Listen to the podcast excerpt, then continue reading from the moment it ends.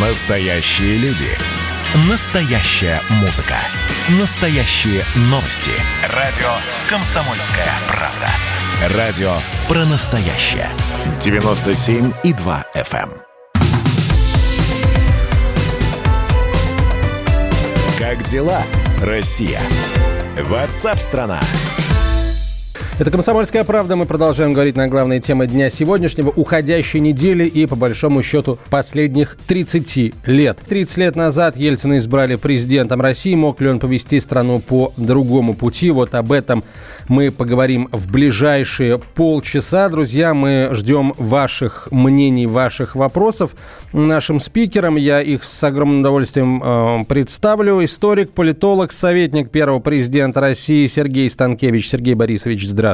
Здравствуйте и с праздником, с Днем России. Спасибо и вас с праздником. Э, Политолог, бывший народный депутат э, СССР Виктор Алкснис. Виктор Имонтович, э, приветствуем вас. Добрый день.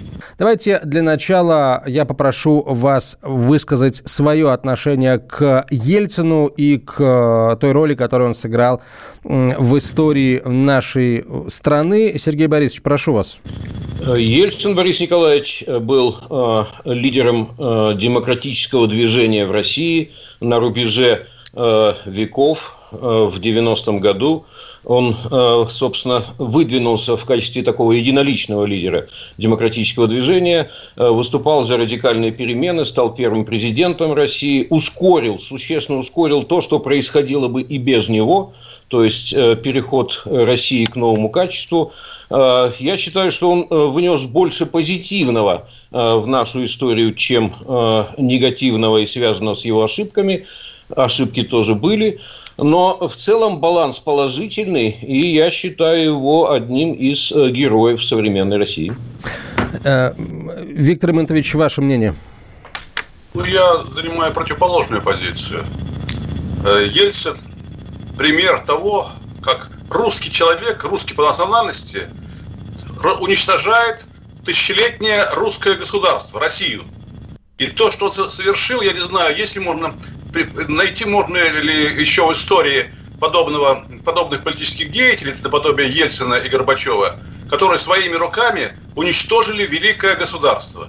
И поэтому э, Ельцин, на мой взгляд, преступник, который, к горькому сожалению, как Горбачев, не ответил за свое главное преступление – уничтожение Советского Союза, то есть уничтожение той тысячелетней России, которая ну, всегда была великой державой, или вот основную часть э, своего существования была великой державой, и поэтому, конечно, это было совершено им преступление. А, Сергей Борисович, э, вы как, как вам работалось вот с Ельциным перед выборами? Расскажите, пожалуйста. Ну, к этому времени э, э, у нас уже была предыстория наших отношений. Мы познакомились э, в 1988 году, когда Бориса Николаевича Ельцина, а он дошел до самых высот правившей тогда монопольно-коммунистической партии, он же входил уже в состав политбюро ЦК КПСС. Вот его э, за э, критические высказывания э, изгнали со всех постов партийных. И вот тогда мы с ним познакомились, он был в таком довольно разобранном состоянии. Э, А у нас была э, такая сеть демократических организаций в Москве, на юго-западе. Э, И мы стали э, Бориса Николаевича возвращать в политическую жизнь, но уже в новом качестве. Уже не в качестве радикального коммуниста, а в качестве участника демократического движения. Нам удалось, поддержав его э, на выборах, э, пройти вместе с Ельциным в состав э, съезда народных депутатов СССР. На съезде мы образовали э, оппозиционную фракцию, которая называлась межрегиональной депутатской группой.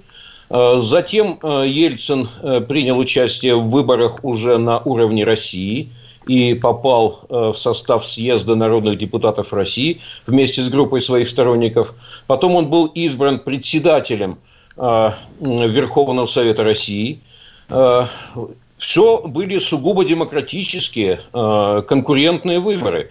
Э, Не просто очень происходившие, но в итоге он побеждал, набирая вес и популярность. И вот все подошло к июню 91 года, Э, да, эм, к этому моменту на референдуме россияне большинством в 71% голосов проголосовали за введение поста президента России.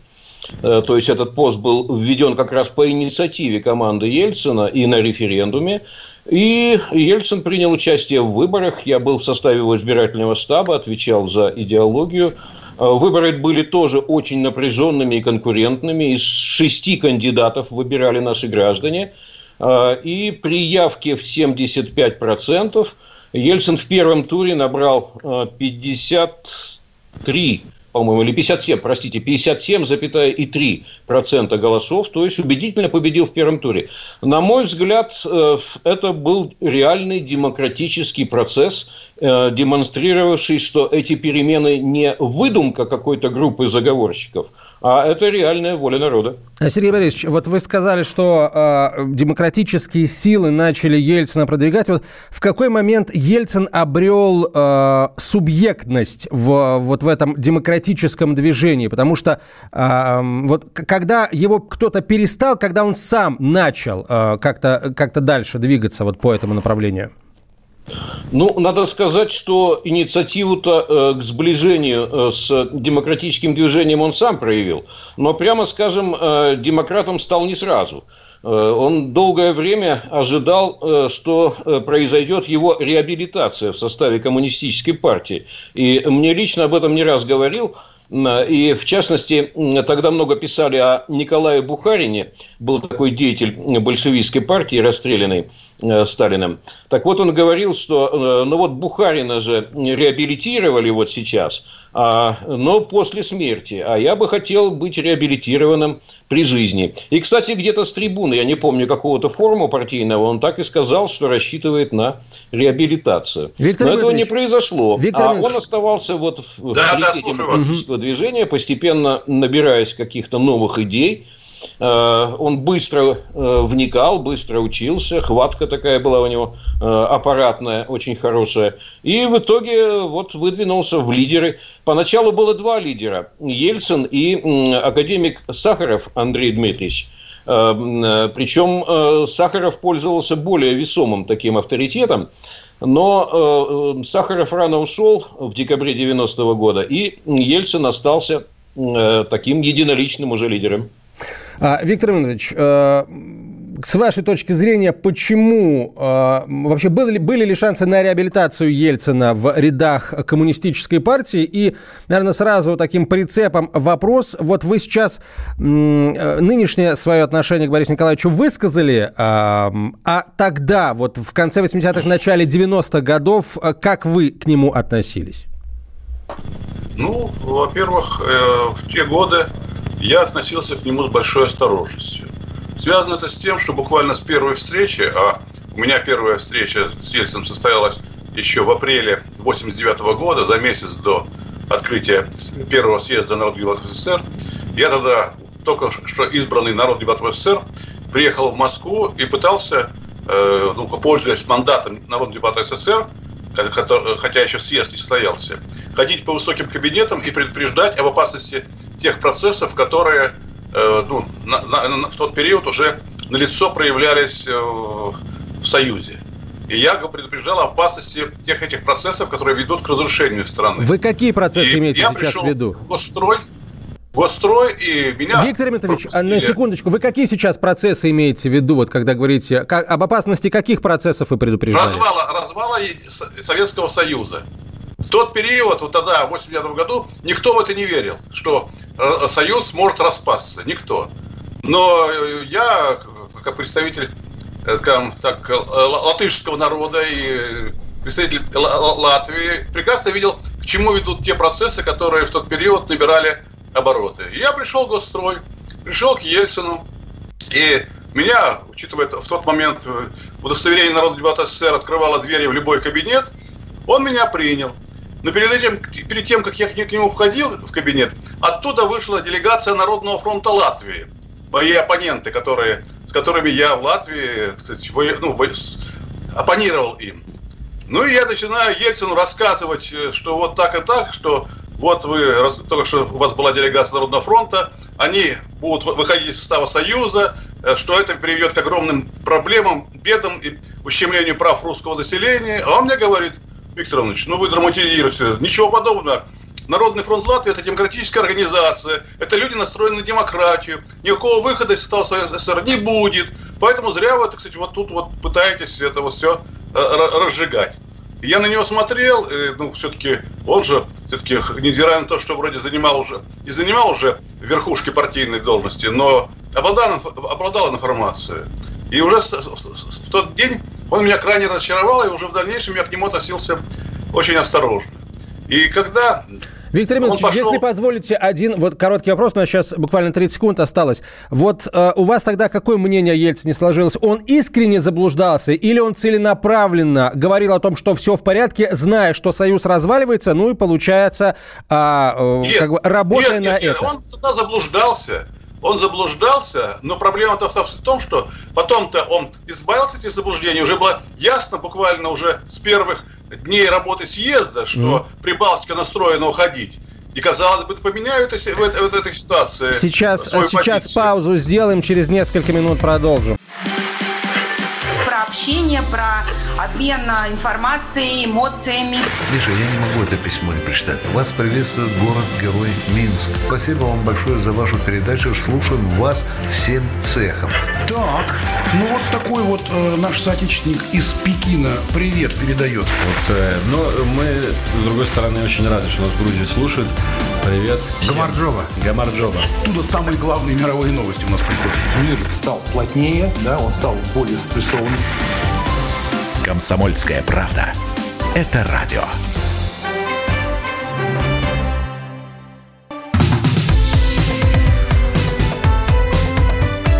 Как дела, Россия? Ватсап-страна! Об истории нашей страны мы говорим сегодня, о той истории, э, которая, которая начала развиваться по-другому 30 лет назад, когда на выборах 12 э, июня 1991 года победил Борис Ельцин с вице-президентом Рудским. На связи со студией историк-политолог Сергей Станкевич, советник первого президента России, политолог, бывший народный депутат СССР Виктор Алкснис. А, Сергей Борисович, вот э, возвращаясь к, к, дем, к лидерам демократического движения в э, России в те времена, а, если понятно, что эта история слагательного наклонения не терпит, э, тем не менее, если бы в выборах мог принимать участие, если бы был жив э, Андрей Дмитриевич Сахаров, был бы, победил бы он Ельцина на выборах? И вообще пошли бы, за кем бы пошли демократические силы, скажем так? Кого бы поддержали? Ну, я уже говорил о том, что э, первоначально, вот 89 год до конца, 89 -го года, э, до ухода Андрея Дмитриевича Сахарова, его влияние, конечно, было преобладающим. Его авторитет был более мощным. Над Ельциным все-таки витала эта тень его происхождения из э, Компартии, причем из самых высот. Э, вот. Э, я не думаю, что они стали бы баллотироваться друг против друга. Мне сложно представить себе такую ситуацию. Но в то же время э, Сахаров был больше моральным авторитетом. Он не был таким партийным организатором, таким вожаком масс, ему было гораздо сложнее обращаться э, к миллионам с какими-то э, вдохновляющими речами. Он был больше оратором для интеллигенции, которая, кстати, играла решающую роль в демократическом движении. Нет, я не готов здесь как-то спекулировать на эту тему. Эм, Все-таки, конечно, жаль, что не эм, удалось Сахарову дольше побыть вот в, эти, в этот очень ответственный период с нами, потому что он-то как раз был а, э, сторонником сохранения Союза преобразованного. Он был первым, кто начал писать Конституцию новую Советского Союза и новый проект союзного договора. То есть здесь его роль, несомненно, была бы э, полезной и конструктивной. А теперь вопрос обоим спикерам. А почему тогда, в 91 году, люди э, поверили именно Ельцину, его обещаниям. Кстати, с какими обещаниями он шел на выборы, что запомнилось? Э, Виктор Имонтович, вот вам слово прошу. Да, ну я думаю, что связано было с тем, что э, у так называемых простых людей был образ Ельцина, который вот пострадал за, за народ, который вот ездил, э, боролся с привилегиями, который вроде пытался навести порядок в Москве, и за это пострадал. И поэтому у него был образ такого страдальца за народ. И как ясно же, что у нас всегда любят страдальцев. И, соответственно, люди за него с энтузиазмом проголосовали. Хотя, на мой взгляд, это была серьезная ошибка. Я думаю, многие из тех, кто тогда, в 91 году голосовал за Ельцин, сегодня ну, постесняются даже признаваться в том, что они тогда, 30 лет назад, проголосовали за, за, за Ельцина. Я же происхожу из того, что ведь Ельцин, из, э, скажем так, человека, который был далек от таких политических проблем, вот, как типа крушение Советского Союза или угроза распада Советского Союза, а был, скажем так, больше хозяйственник. Вот когда э, был мэром, ну, или первым секретарем в, в Москве. Но потом, я так понимаю, что у него появилась идея, что когда он увидел реальную угрозу распада Советского Союза, он решил таким образом отомстить Горбачеву и переехать в Кремль. Потому что убрать Горбачева других способов у него не было. И Ельцин и его окружение пошли на то, чтобы поддержать все сепаратистские силы в Прибалтике, на Украине, в Закавказье. Они шли на, на любые контакты и поддержку оказывали, в том числе на государственном уровне этим сепаратистам, которые уже тогда ущемляли права русского населения, и уже это было известно. Но главная цель была такая, через развал Союза э, убрать Горбачева, взять власть в РСФСР, а поскольку РСФСР это основа Союза и это основа его экономики, то никуда союзные республики не денутся, они на коленях приползут в Кремль и будут просить, чтобы вот Кремль, и, то есть Ельцин их ну, принял и начал бы ими управлять. Это была наивная, конечно, теория, но, к сожалению, она была реализована в 1991 году в Белорусских соглашениях, и мы сегодня пожинаем плоды этого. И я, кроме того, исхожу из того, что двух президентов в одной стране быть не может.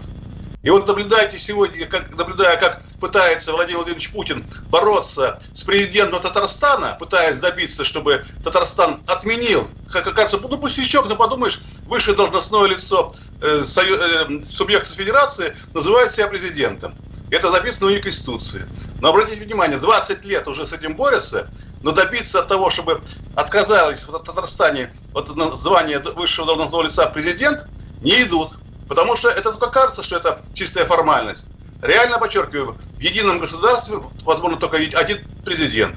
Да, в тот период был Горбачев. При всем моем негативном отношении к нему и его, ну, очень плохому к нему подходу, но он был. Этот, и, и тут речь идет не о э, Горбачеве, а идет о государственной структуре, о государственном деятеле. Или по, по, пост высшего mm-hmm. должностного лица. Но, к сожалению, это было использовано именно вот через выборы Ельцина, который, да, действительно в тот период обладал высоким рейтингом. Но это привело к трагическим последствиям буквально через полгода. Выбирая между Горбачевым и Ельциным вот на э, высшем госпосту, вы бы кого? Э, понятно, что вопрос, может быть, не совсем корректный, тем не менее. Э, кто тогда у вас вызывал больше симпатии или меньше антипатии, если угодно? Горбачев или Ельцин? Виктор Имонтович. Оба хуже. Понятно. Оба хуже. И, к горькому сожалению, не было в тот момент человека, который мог бы действительно реально в тот период возглавить страну. Сергей в этом Борис... и трагедия, что в тот период не нашлось альтернативного политического деятеля, который мог бы ну, обладать рейтингом, ну, скажем так, где-то э, как у Ельцина, и попытаться ну, предложить другой курс и другую, другую программу действий. Такого не было. И это э, нас, в том числе одна из причин гибели страны. А, Сергей Борисович, э, вы э, тогда работали в штабе Ельцина, а вот э, насколько это, скажем, те технологии, когда, которые тогда применялись, можно было бы назвать политтехнологией, да, и насколько сильно они отличаются от нынешних политтехнологий, с чем, в общем, Ельцин на выборы пошел и на что рассчитывали, когда ожидали подсчета результатов? Ну, тогда еще не было политических технологий в ходу. в России. И не было никаких денег, которые можно было бы вливать в политические кампании. И вся кампания август, вся кампания, простите, июня 91 года строилась на голом энтузиазме Э, десятков тысяч сторонников. Э, да, э, может быть, кто-то из них сейчас и жалеет тогда о своем избыточном энтузиазме, может быть, кто-то был излишне романтичен, но это был реальный, романтический, вдохновенный порыв, и гражданская активность была миллионов рядовых граждан, которые просто вот так вот на энтузиазме самоотверженно работали на Э, кампанию ельцинскую. Могу сказать, например, что листовки, многие из которых э, просто задерживались тиражи в государственных типографиях, частных ведь не было, все э, типографии были государственными и партийными, и вот там листовки отпечатались, их задерживали, они исчезали. Но э, то, что удавалось спасать благодаря работникам этих типографий, их потом э, э, летчики, которые входили в состав профсоюза гражданской авиации, они просто брали с собой в самолеты и в обычных рейсах перевозили эти листовки пачками по стране. Это просто такая деталь, какие тогда были э, политические технологии. Э, вот э, еще раз хочу сказать, победа была убедительной и абсолютно прозрачной и демократической. Но вот с чем я не могу согласиться. Не стоит слишком персонифицировать э, вот этот важный процесс. Проблема была не только и не столько в Ельцине и Горбачеве. Э, проблема была в коммунистической партии. Э, которая правила монопольная, которая контролировала все в стране, э, от э, Москвы до самых до окраин. И армию, и силовые структуры, и порткомы были на всех предприятиях. Вот партия, которая выстроила этот проект, на идеологии которой этот проект дошел до своего рокового предела, партия, попытавшись реформировать сама свой проект, не справилась с этим. И вот э, в этом была причина того, что ее партийный проект рухнул. А дальше уже наступили другие времена и ответственность других лиц. Поэтому э, не будь э, Горбачева или Ельцина, немного по-другому пошел бы процесс, но он был бы тем же. И проблема не в том, что нам не повезло вот с этими двумя конкретными людьми, и от этого вся история э, повернула. В чем проблема? В сторону, 10 секунд. Э, великой страны. Нет, я считаю, что э, Процесс был во многом закономерен, проект себя исчерпал полностью. Сергей Борисович, давайте здесь многоточие поставим, через несколько минут мы продолжим. Проект. Радио «Комсомольская правда» — это настоящая музыка. Я хочу быть с тобой. Напои меня водой твоей любви.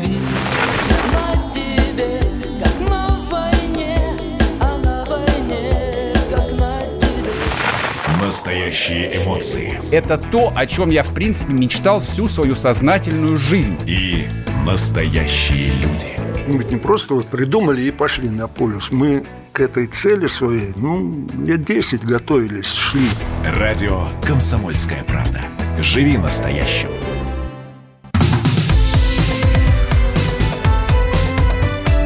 Как дела, Россия? Ватсап-страна! страна мы продолжаем. Это радио «Комсомольская правда». Прямой эфир. Антон Челышев у микрофона. На связи со студией историк-политолог Сергей Станкевич, политолог, бывший народный депутат СССР Виктор Акснис.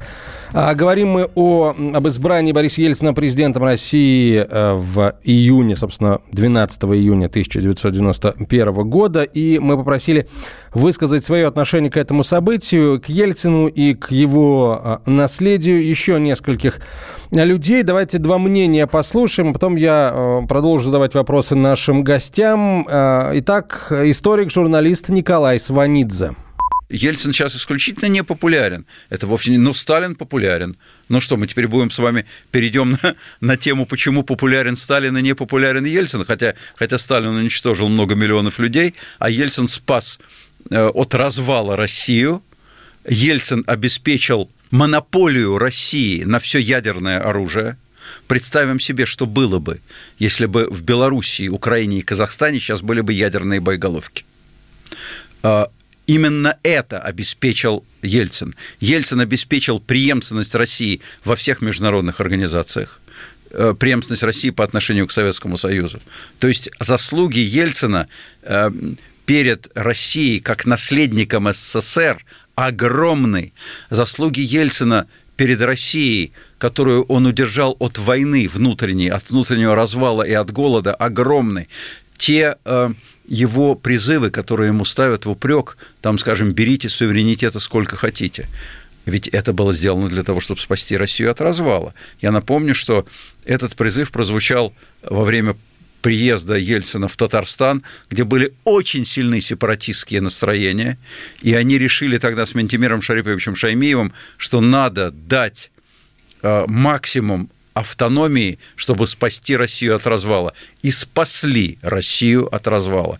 Дело в том, что многие вещи, которые, эм, о которых сейчас говорится, нужно и следует воспринимать только в историческом контексте. Исторический контекст был совершенно иным, нежели сейчас.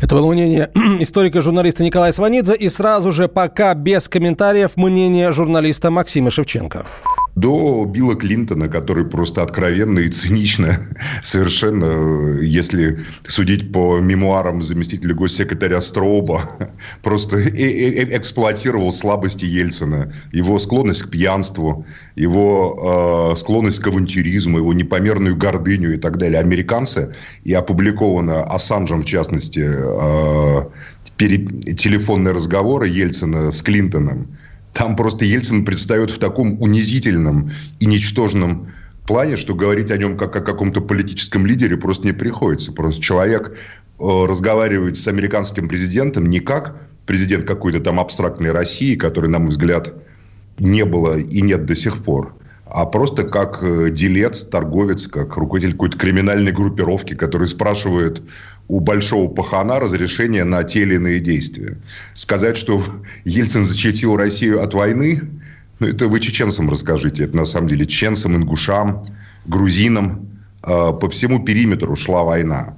Э, я считаю, что Югославская война, страшная, кровопролитная, которую я видел своими глазами, разгалерилась э, благодаря тому, что Ельцин делал и его министры, Козырев в частности, все для того, чтобы это случилось. Я считаю Ельцина, конечно же, преступником, который не имеет никакого отношения к России. А, Николай Сванидзе и Максим Шевченко высказали свое отношение к Борису Ельцину.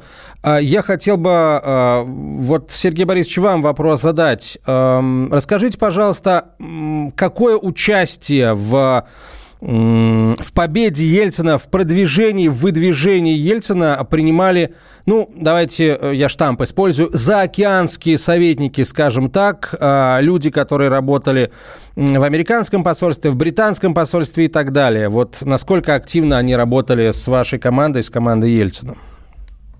А давайте я встречный вопрос задам. Вот вы представьте себе, 91 а, э, год весна – Советский Союз существует в полной мере, коммунистическая партия по-прежнему правит.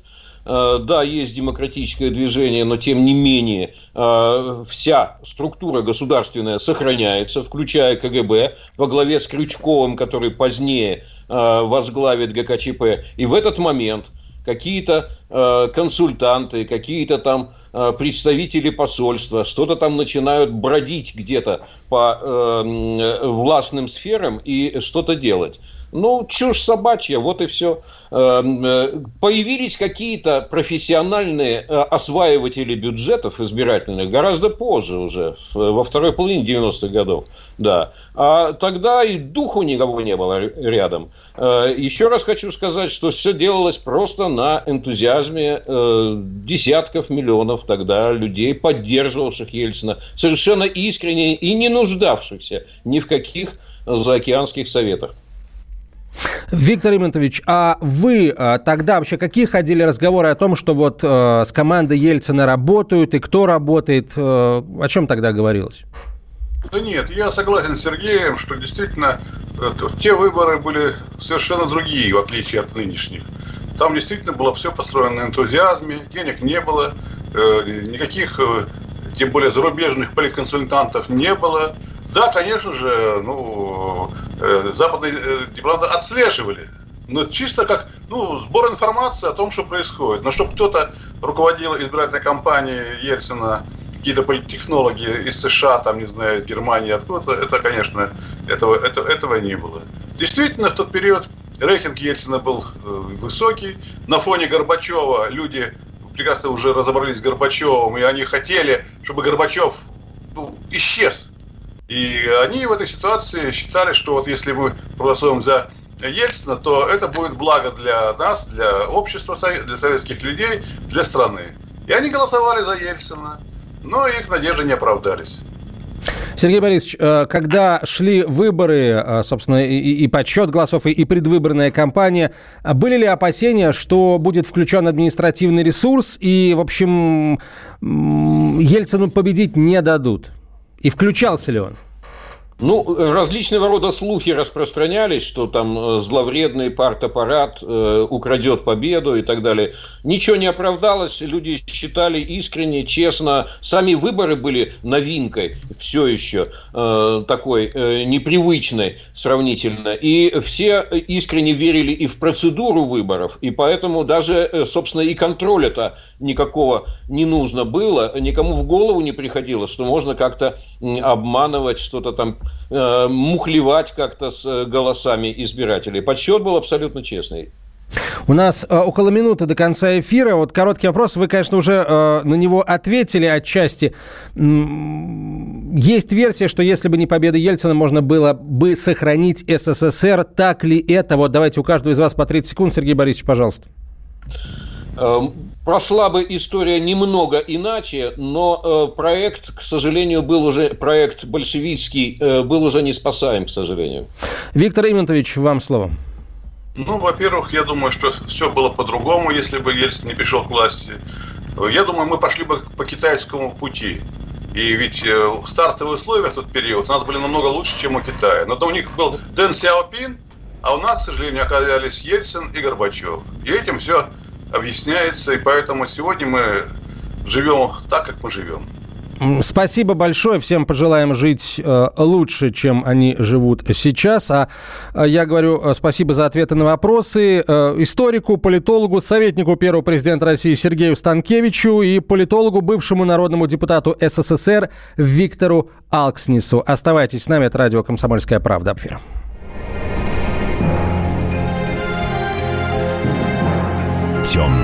Истории. На радио «Комсомольская правда». 28 сентября 1989 года. На милицейский пост рядом с подмосковным поселком Успенское пришел Борис Ельцин. Инспекторы, мягко говоря, очень удивились. Известный политик был в мокрой одежде и весь в грязи. Ельцин рассказал милиционерам очень странную историю. Он шел на дачу к своему другу Сергею Башилову, и в этот момент на него напали, надели на голову мешок и затолкали в багажник. Затем Ельцина бросили с моста в Москву-реку. По словам Бориса Николаевича, он выбрался на берег через 300 метров от моста – Милиционеры доложили о происшествии начальству. Этот инцидент долго и детально обсуждался на заседании Верховного Совета СССР. Выяснилось, примерно в километре от дачи своего друга будущий президент России отпустил водителя и охрану. При этом Сергей Башилов, которому якобы шел в гости Борис Ельцин, находился в больнице. Среди прочих отрабатывалась версия, что Ельцин шел к любовнице. Домработница Башиловых Елена Степанова категорически отрицала интимные отношения с Ельциным. Хотя водитель заявил, что Ельцин взял с собой два букета цветов. Но кому предназначался второй? В правдивости рассказа Бориса Николаевича сомневался даже начальник службы безопасности политика Александр Коржаков – в своей книге он написал, что Ельцин не мог развязать одетый на голову мешок, находясь в воде. К тому же политик вряд ли уцелел бы при падении в воду, что на самом деле случилось с Борисом Ельциным 28 сентября 89 года до сих пор неизвестно. Темные истории. Как дела, Россия? Ватсап-страна! страна